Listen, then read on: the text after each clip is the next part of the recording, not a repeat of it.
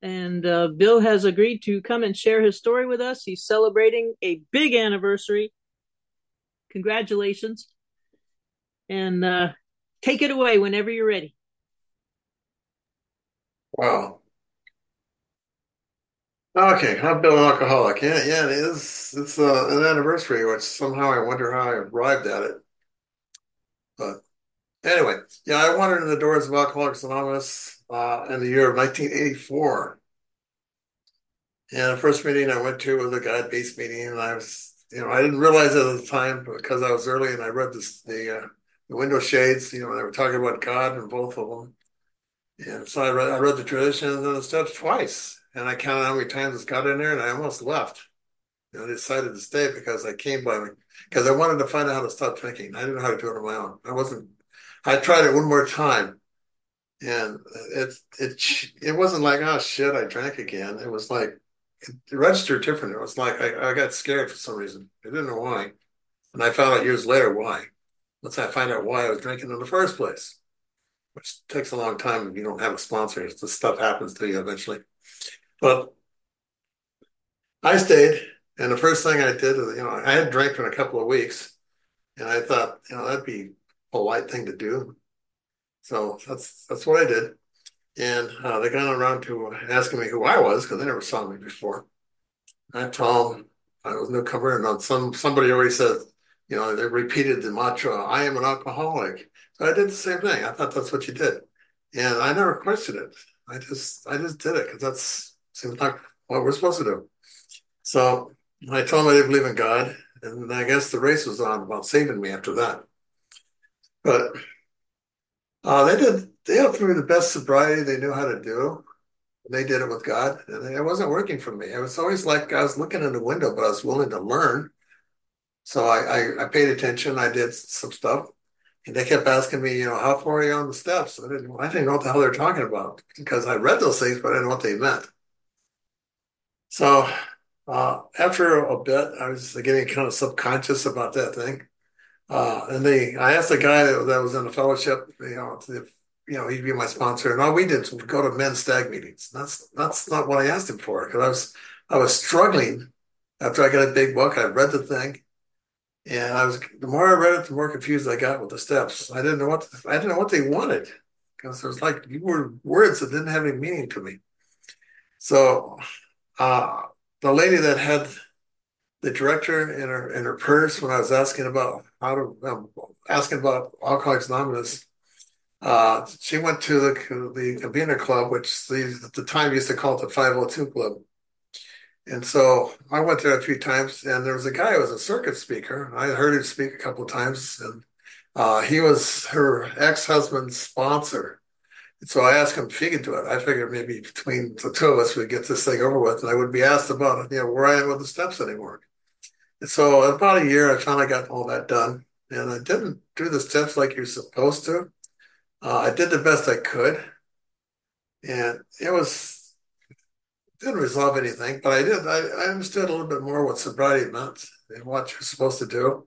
You know, what you're supposed to start working on. So I, it wasn't just a waste of time, but it, it wasn't the right thing if you you know working the steps. And I I did that in the, the fifth in his backyard. That was about 38 years ago. And I haven't had a sponsor since. I, I just, I don't know. You, you tell me to do something, you know, I ain't doing it. That's, that's not, that's not being very cooperative. But anyway, I stayed and then they quit asking me about it. And they know they were asking me, you know, well, you got a higher power. I still don't have a higher power. I come to Alcoholics Anonymous. This is the best I can do for it.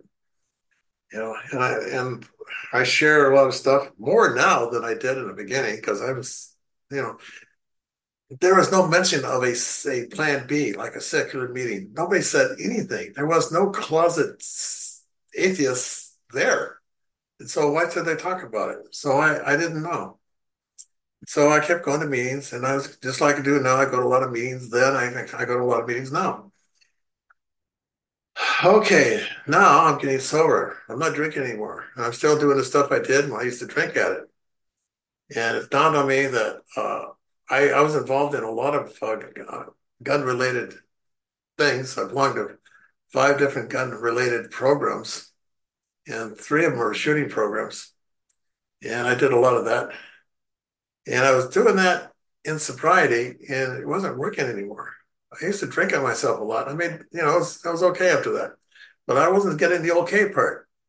And so it dawned on me that I could, you know, I'm going to stop shooting. And all of a sudden it crossed my mind, you know, I'm not going to have to stop that. I got to, I have to get rid of all the guns and stuff. But I didn't want to do that.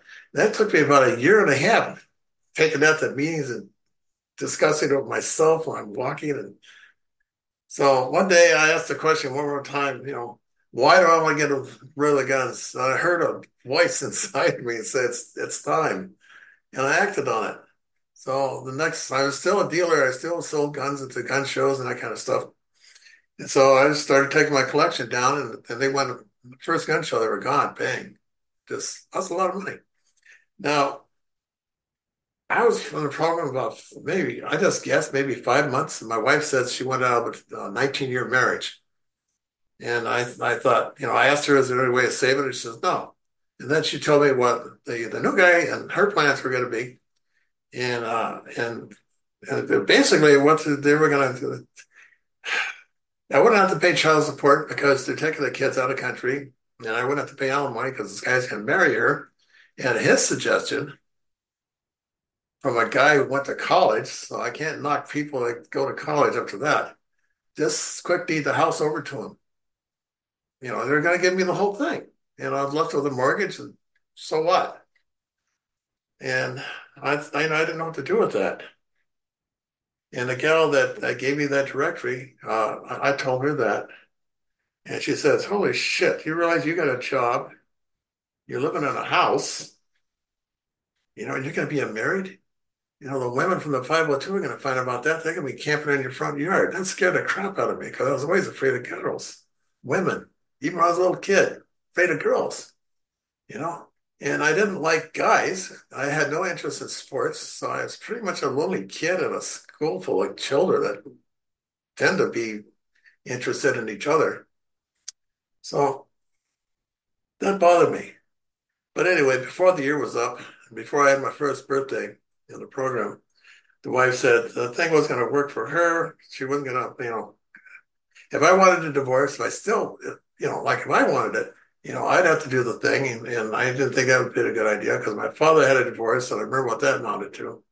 So I didn't want to do what he was doing. I didn't have nearly as much money as he had. So I just said, no, let's just stay married. And that was, that was a long time ago. And we did that.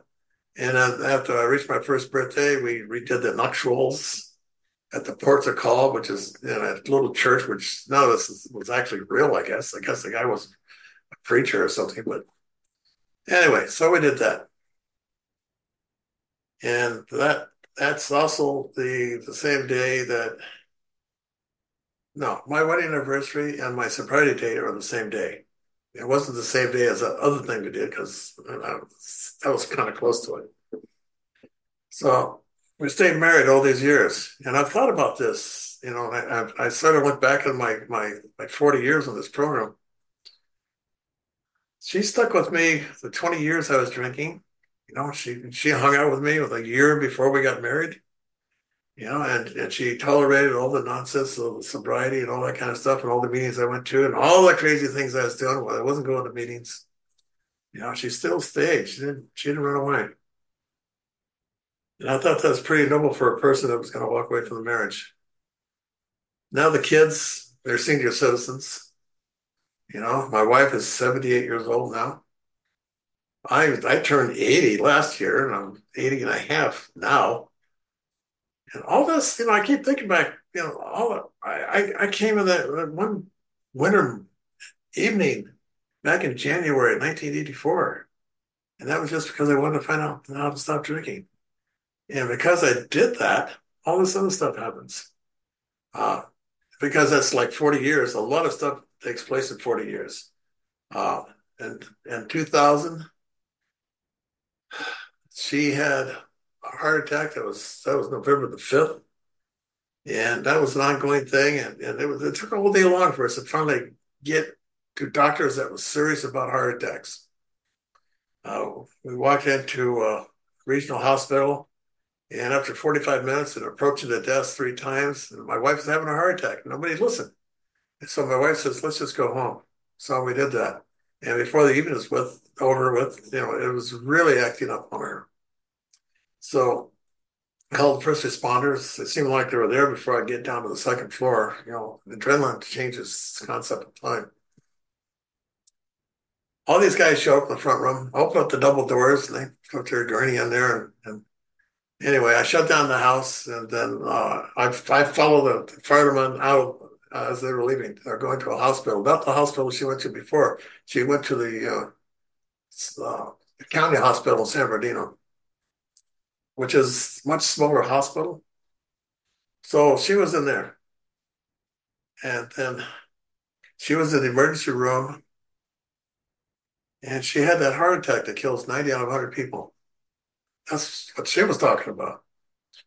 And then the first time I saw the doctor that, that was well, working on her, you know, he slammed the door open and he kept repeating to himself. He said three times, Your wife shouldn't be alive, you know, like he was disappointed or something.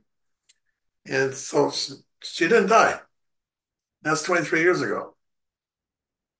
You know? And at that time, I had walked away from the program because I had issues I was dealing with. We were living in the mountains. That house that we bought when I sold off all the guns and stuff, it was a weekend thing. And then that was a magical thing. All of us like going up there. I used to take a guy from the Alano Club with me.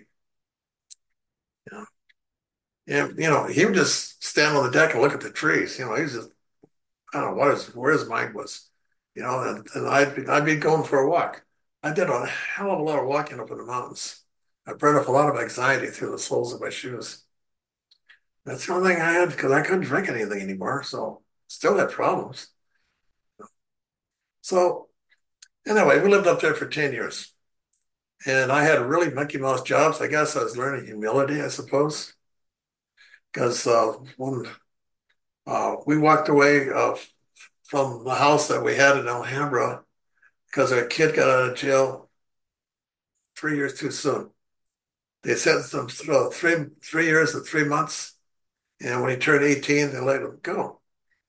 And I won't get into why the, the court system did that for the kid, but he was dealing with the Southern Pacific Railroad and that had a lot to do with it because they had a hard on against the SP. We're not going to let the kid stay down in this house anymore.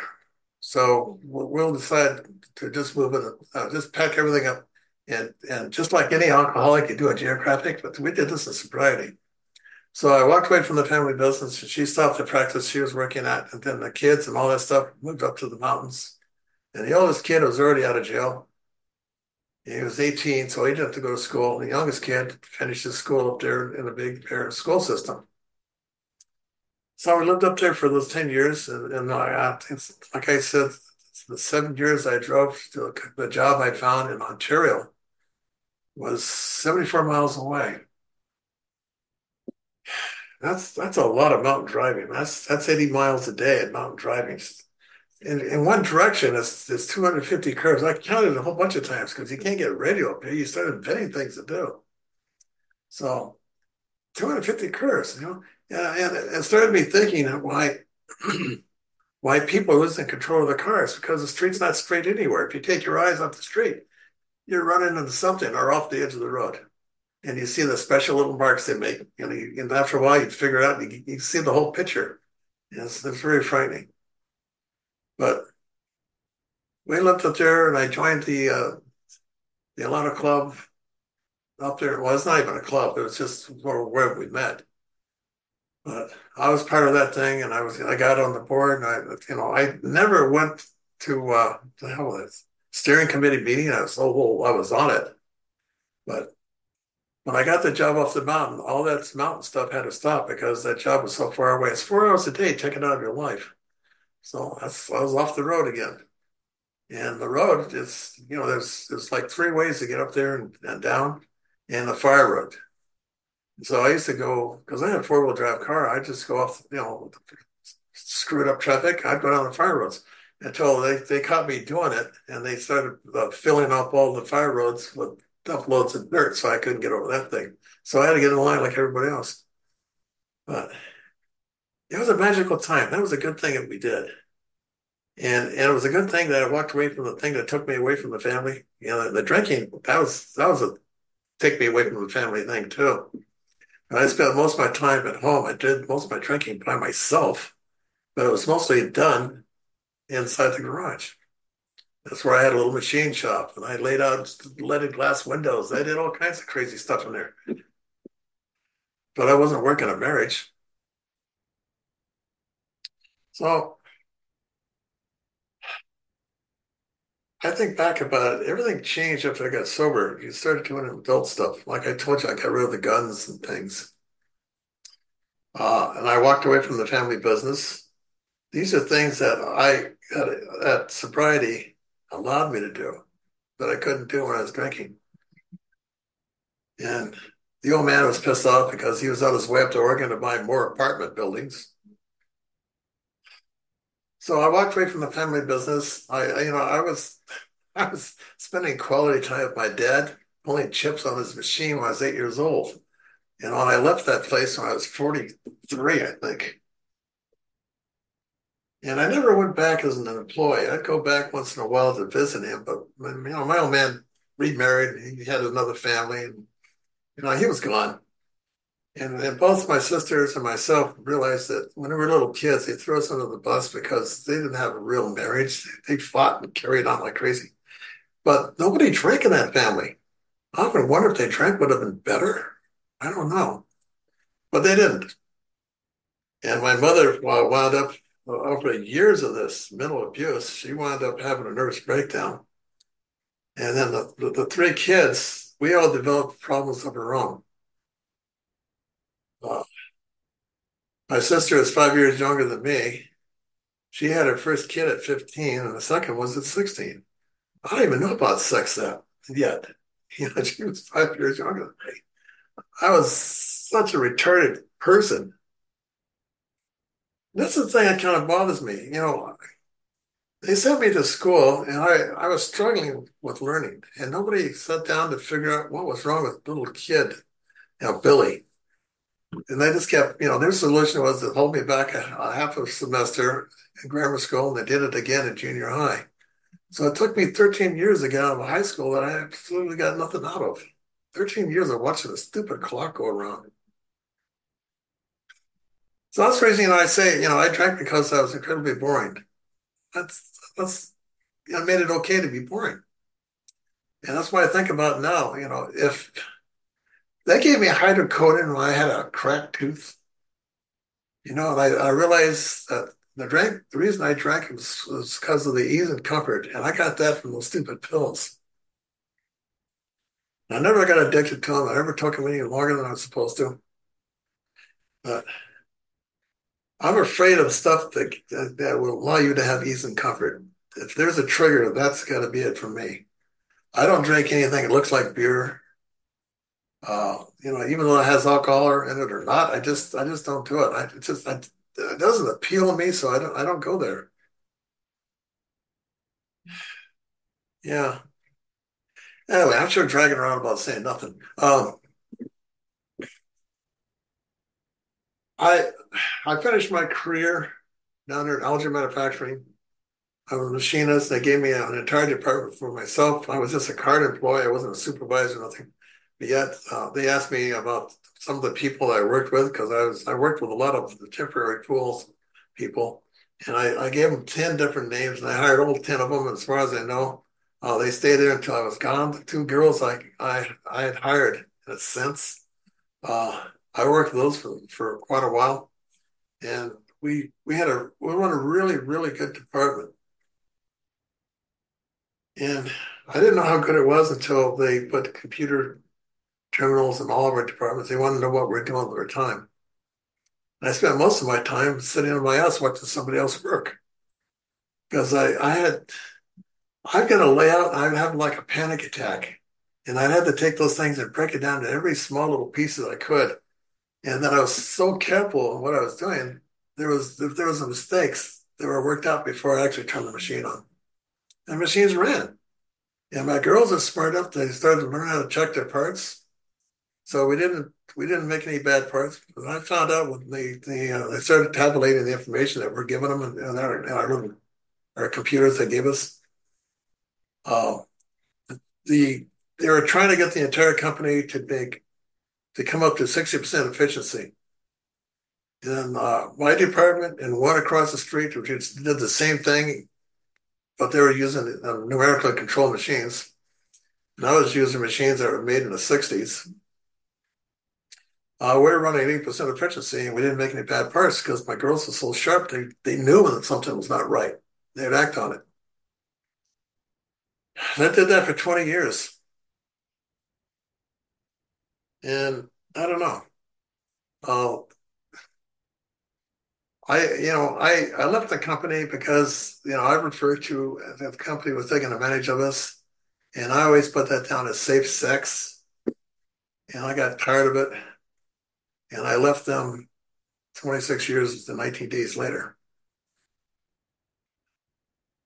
And I, I thought about that. Did I miss it? I don't know. I had a hell of resentment. But then I'd stopped going to meetings because uh, I had stopped when I was living in Big Bear. Uh, for 22 years, I didn't go to meetings. And the only reason I, I came back to it is because I got suicidal after I moved here to Las Vegas. We had all kinds of stuff happening. I almost died. She almost died. And that didn't do it. It was just like all of a sudden I was in a different town. I had no friends. I was living in, a, in the front room of my son's house against two people that were hostile against us. Anyway, for some reason that turned into depression. And I got, started really entertaining suicide because I was sort of a half-ass engineer. I'm not trained for it, but all the stuff I did, you just learn how to do that kind of stuff and you start thinking that way. So I researched my problem. I, I made it to where it was flawless, and I just I'll do it tomorrow. I'm not going to kill myself today. I, will do something before you know. So I kept pushing off the, the thing, and I, I finally got myself on the other side of it. But I didn't want to think like that anymore. So I found out that our insurance company does pay for psychiatric help. So I got on. I, I made some phone calls, and I got past the gatekeeper, and they, they gave me a psychiatrist, and I started going to him. My sessions were $30, 45 minutes. And I got to the AA part of my story, which took a couple, maybe three months. And he wanted to know why I didn't go to go back to meetings. And I told him I didn't have a real, I don't know, embarrassment. And he says, You just moved here. They don't know where you came from. They don't know anything about you. Just go to meetings. So I took a suggestion and I did that. And it was the same meetings I'd walked away from. I didn't expect it to be any different. So I wasn't surprised. But I've, you know, there was like they do cakes on the last Thursday of the month. And I, I don't know if that was a Wednesday or a Thursday, but it was, uh, you know, it was my 80th birthday. And I, and I was there on Thursday and they were giving out two cakes. And I thought about that. I didn't tell them about my sobriety because I was, I got to tell them the stupid story I got between my ears. so I went there for about a year, maybe a year and a half, whatever it was. I, I somebody uh, mentioned they went to a secular meeting, and I found out where it was, and that's why I went to my first secular meeting. I was I was sober, but not working a program for 33 years at that point. Now, I also found out that there was five people in that Alano club, which they called the 51 Club. Uh, they went out. They had three decades each, various lengths. And two of the people actually, I talked to them. And uh, one guy uh, went out after I, I, went to the club. And I, I, don't know why, but they both did it on pills. I don't know what the other three people. I don't know if I I ever met them. I just don't know. But that enforced me the fact that okay, yeah, I got 30 years of sobriety. That doesn't make me any more likely to die sober as anybody else that doesn't die sober. I'm not bulletproof, and I'm not working any kind of a program. So I stayed there for a while, and I, I was learning the program all over again through them, listening to the people, learning the people's names. And so my 40th birthday came up one day at a time. Pretty soon, it's it's like seven years later. I went back to a meeting about maybe three, four weeks ago to that meeting. It was I recognized probably five or six people in there. They didn't recognize me. At least they didn't act like they knew me. And we were elbow to elbow. There was about 40 people in there. Nobody's wearing a mask. And the reason I want to go back, I want to tell them my story because it's important to me. I thought it might be interesting to them. And I, I still got a chance to do that, I guess. Maybe I could do it sometime in the afternoon. I don't know. That's that's still up for for uh, for a decision. But know, I, I kept thinking about all the stuff that that's happened in sobriety and all the things the the things that we did. You know, I I've never been on airplanes. I've never really been on a vacation. Because all I ever did was work. That's all I knew how to do. So I don't know how to really enjoy life. I've never been to a concert. I've never been to any kind of a. I just I haven't been anywhere. The only thing I had was was the thing I used to do with I did it with rifles, and I didn't do that anymore. And I haven't I haven't fired a gun except one time, forty years, pretty much. And I don't know. For something that was so important to me, it, it just all of a sudden it was just not important. It's like as if I had a moment of clarity or something. And I've been back to it. And I was slightly older than the rest of the people that, that I used to shoot with. And I think there's only one left that's still alive. I'm not talking to him, although I have his phone number. But, oh gosh. You know, I probably got closer to being on the program here in Las Vegas and because of Zoom than I ever was before. I used to go to a lot of different clubhouses. I spent a lot of time in the middle of the night, stuff I never did when I was drinking. Now I do it in sobriety. Because of the stupid hours I had at where I worked, you know, I was there at four o'clock in the morning every morning for 20 years. You know, and I started thinking, you know, I, have I've done about all the amends I could do, the people that I knew. Uh, I remember the big one was, you know, told the old man the shit that I stole from the family business. You know, and that was kind of embarrassing for both of us. And I thought back about years after that. You know, basically, I cleaned up my side of the street, and he didn't do anything. You know, I just he felt embarrassed. That's about all I felt out of it. So, why is that important? Uh, I found out quite by accident. My father said something to me in my first year of sobriety. I don't know how long I was sober. He says, Billy, I'm glad you stopped drinking. He didn't refer, he didn't, so that was the end of the conversation. And I found out after he died, and he's been dead 23 years now, uh, that his brother died from alcoholism in 1981, but I don't know the month or the date. And I got sober in 84. So it was like a three year window. And he kept all this, he kept this, this knowledge to the grave. He never talked about it ever again. My mother never said anything about it, never commented about my sobriety. So I don't know. These people grew up and they survived the depression. Maybe that's all that's the way they are. I don't know. But yeah, what makes it sad, I'm not even I was born before the baby boomers. So I'm not even part of that group. I just literally I'm kind of a classless kind of a person that still exists somehow. Okay, so now I had that birthday. Uh, I, I I counted days off at a time for about four months. And I thought when I finally finish with this thing, I'm never going to talk about it again until it's maybe I might say something the next one. But but I turned 80 last year. That was different.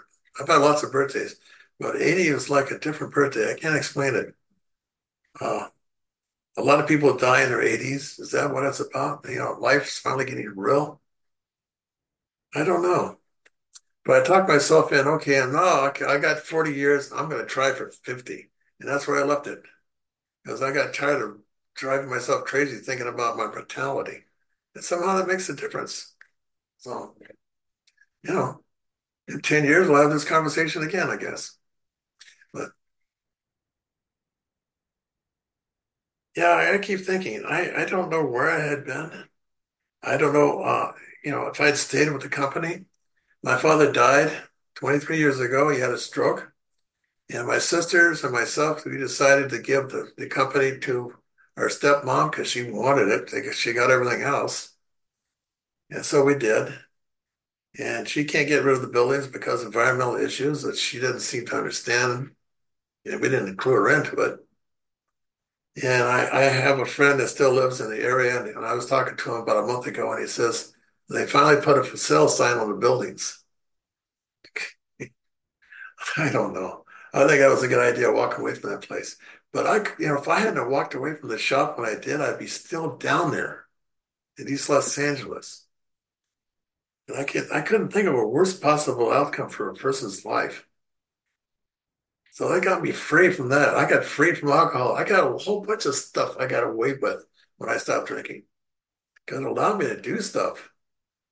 Sure, we did a lot of stuff, you know, as adults. You know, we got crazy. We had a whole bunch of Mercedes Benzes we had for a while, you know, until we decided, you know, they're so high profile, it's maybe not to be a good idea to drive those things through the city of San Bernardino because somebody's allowed to follow us home.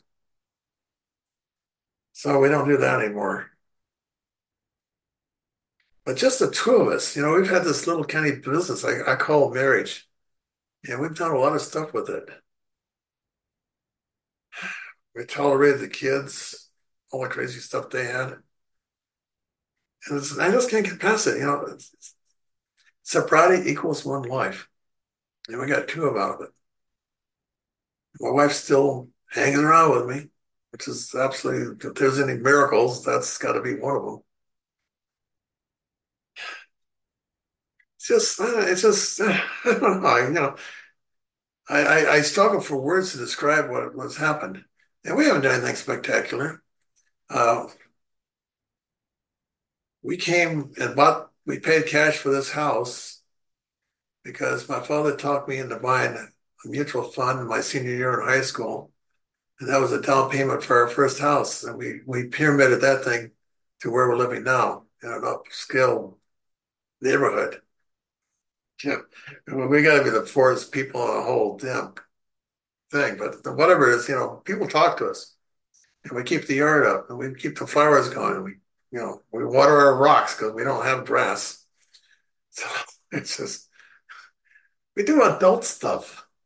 And I didn't do, you know, I was, I thought I was doing stuff. You know, I was drinking like an adult, I guess. But, geez, it's just like I'm running out of things to talk about. And our kid I couldn't keep out of jail, the one that the reason we moved for, uh, he's now a grandfather.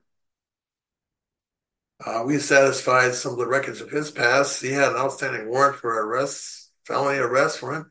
He was on the books for 33 years. I went to California and we straightened all that out. And he went to jail for two months. Now that's over with, so he doesn't have to worry about carrying a gun going to California like he does. I don't know.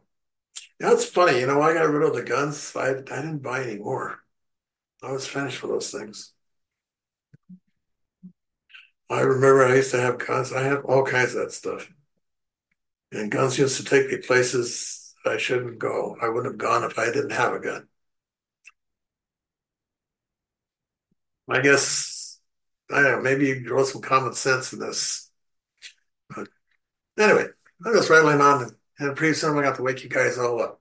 So I guess that's that's that's it, I suppose. Uh, I've I've learned to try to share. I don't know a lot of words. My vocabulary was never developed very well, and it takes me a long time to describe something because I don't know how how else to do it. So anyway, here I am, sober, and I'm not the guy you got to worry about on the freeway anymore. So thanks for listening to me.